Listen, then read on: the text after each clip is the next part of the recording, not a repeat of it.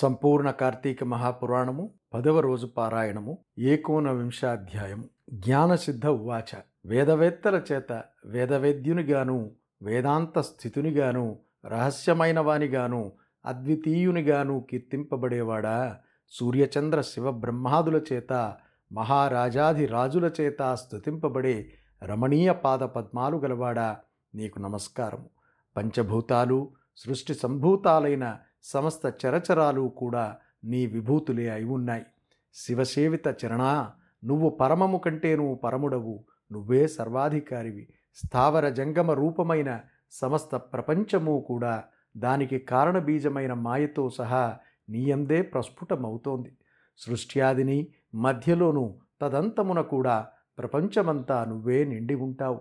భక్ష్య భోజ్య చోష్య లేహ్య రూప చతుర్విధాన్న రూపుడవు యజ్ఞ స్వరూపుడవు కూడా నీవే. అమృతమయము పరమ సుఖప్రదము అయిన నీ సచ్చిదానంద రూప సంస్మరణ మాత్రము చేతనే ఈ సంసారము సమస్తము వెన్నెట్లో సముద్రములా భాసిస్తోంది. హే ఆనందసాగరా ఈశ్వరా జ్ఞానస్వరూప సమస్తానికి ఆధారము సకల పురాణ సారము కూడా నీవే అయి ఉన్నావు. ఈ విశ్వము సమస్తము నీ వల్లనే జనించి తిరిగి నీయందే లయిస్తూ ఉంది. ప్రాణులందరి హృదయాలలోనూ ఉండేవాడివి ఆత్మవాచ్యుడవు అఖిల వంద్యుడవు మనోవాగ గోచరుడవు అయిన నువ్వు కేవలము మాంసమయాలైన భౌతిక నేత్రాలకు కనిపించవు గదా తండ్రి. ఓ కృష్ణ ఈశ్వర నారాయణ నీకు నమస్కారము. నీ ఈ దర్శన ఫలముతో నన్ను ధన్యుణ్ణి చెయ్యి. దయామతివై నన్ను నిత్యము పరిపాలించు.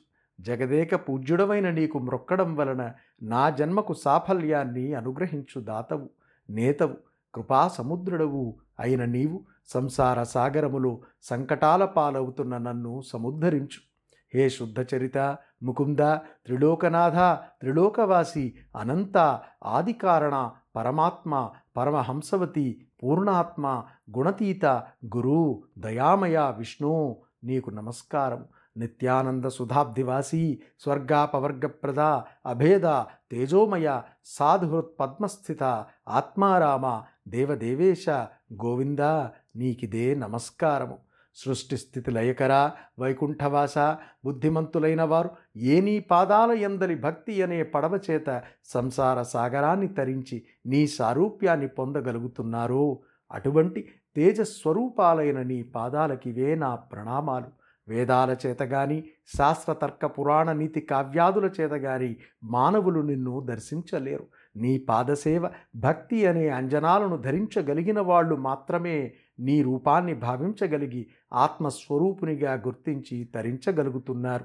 ప్రహ్లాద ధ్రువ మార్కండేయ విభీషణ ఉద్ధవ గజేంద్రాది భక్త కోటులను రక్షించిన నీ నామస్మరణ మాత్రము చేతనే సమస్త పాపాలు నశించిపోతున్నాయి. ఓ కేశవ నారాయణ గోవింద విష్ణు మధుసూదన త్రివిక్రమ వామన శ్రీధర హృషీకేశ పద్మనాభ దామోదర సంకర్షణ వాసుదేవ నీకు నమస్కారం. నన్ను రక్షించు. ఈ విధంగా తెరపిలేని పారవశ్యంతో తనను స్తుతిస్తున్న జ్ఞానసిద్ధుణ్ణి చిరునవ్వుతో చూస్తూ జ్ఞానసిద్ధ నీ స్తోత్రానికి నేను సంతోషభరితుడనయ్యాను. ఏమి వరం కావాలో కోరుకో అన్నాడు విష్ణుమూర్తి. హే జగన్నాథ నీకు నాయందు అనుగ్రహమే ఉన్నట్లయితే నాకు సాలోక్యాన్ని ప్రసాదించమని కోరాడు జ్ఞానసిద్ధుడు. తథాస్తు అని దీవించి తార్క్ష వాహనుడైన శ్రీహరి ఇలా చెప్పసాగాడు. జ్ఞానసిద్ధ నీ కోరిక నెరవేరుతుంది.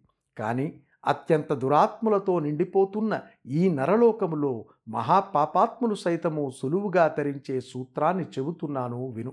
సత్పురుష నేను ప్రతి ఆషాఢ శుద్ధ దశమి నాడు లక్ష్మీ సమేతుడనై పాల సముద్రములో పవళించి కార్తీక శుద్ధ ద్వాదశి నాడు మేల్కొంటాను.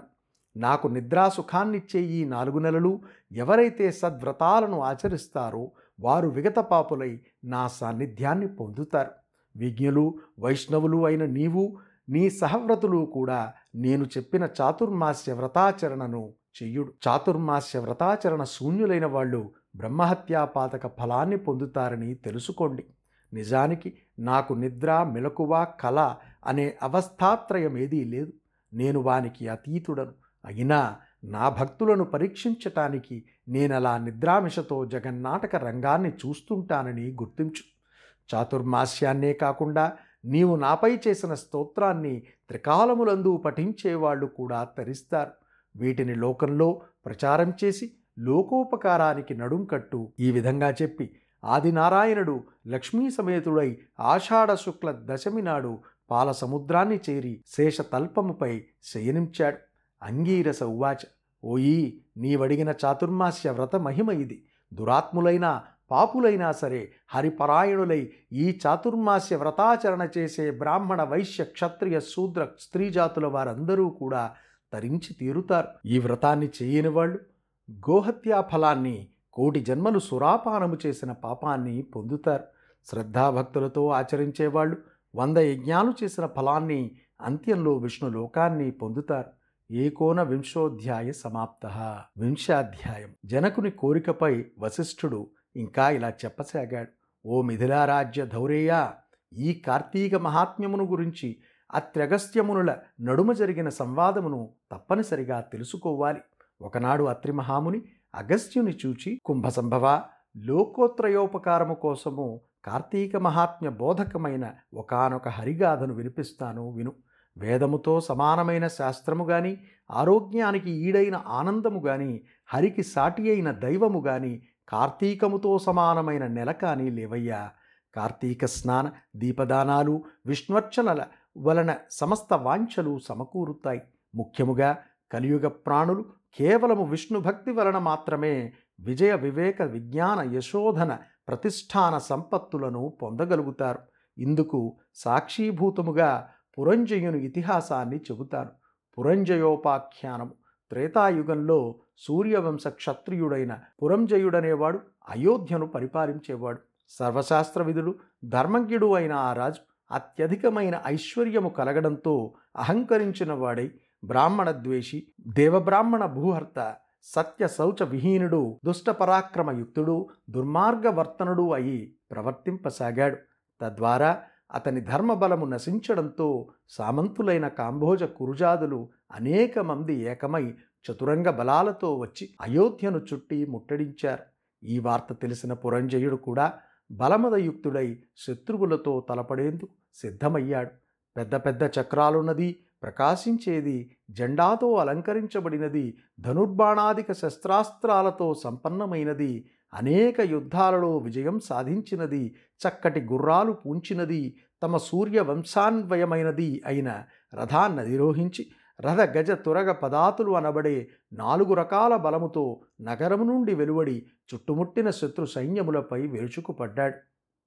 ఏవం శ్రీ స్కాంద పురాణాంతర్గత కార్తీక మహాత్మ్యే ఏకోనవింశతి వింశతి అధ్యాయం పంతొమ్మిది ఇరవై అధ్యాయములు సమాప్త. పదవ రోజు పారాయణం సమాప్తము.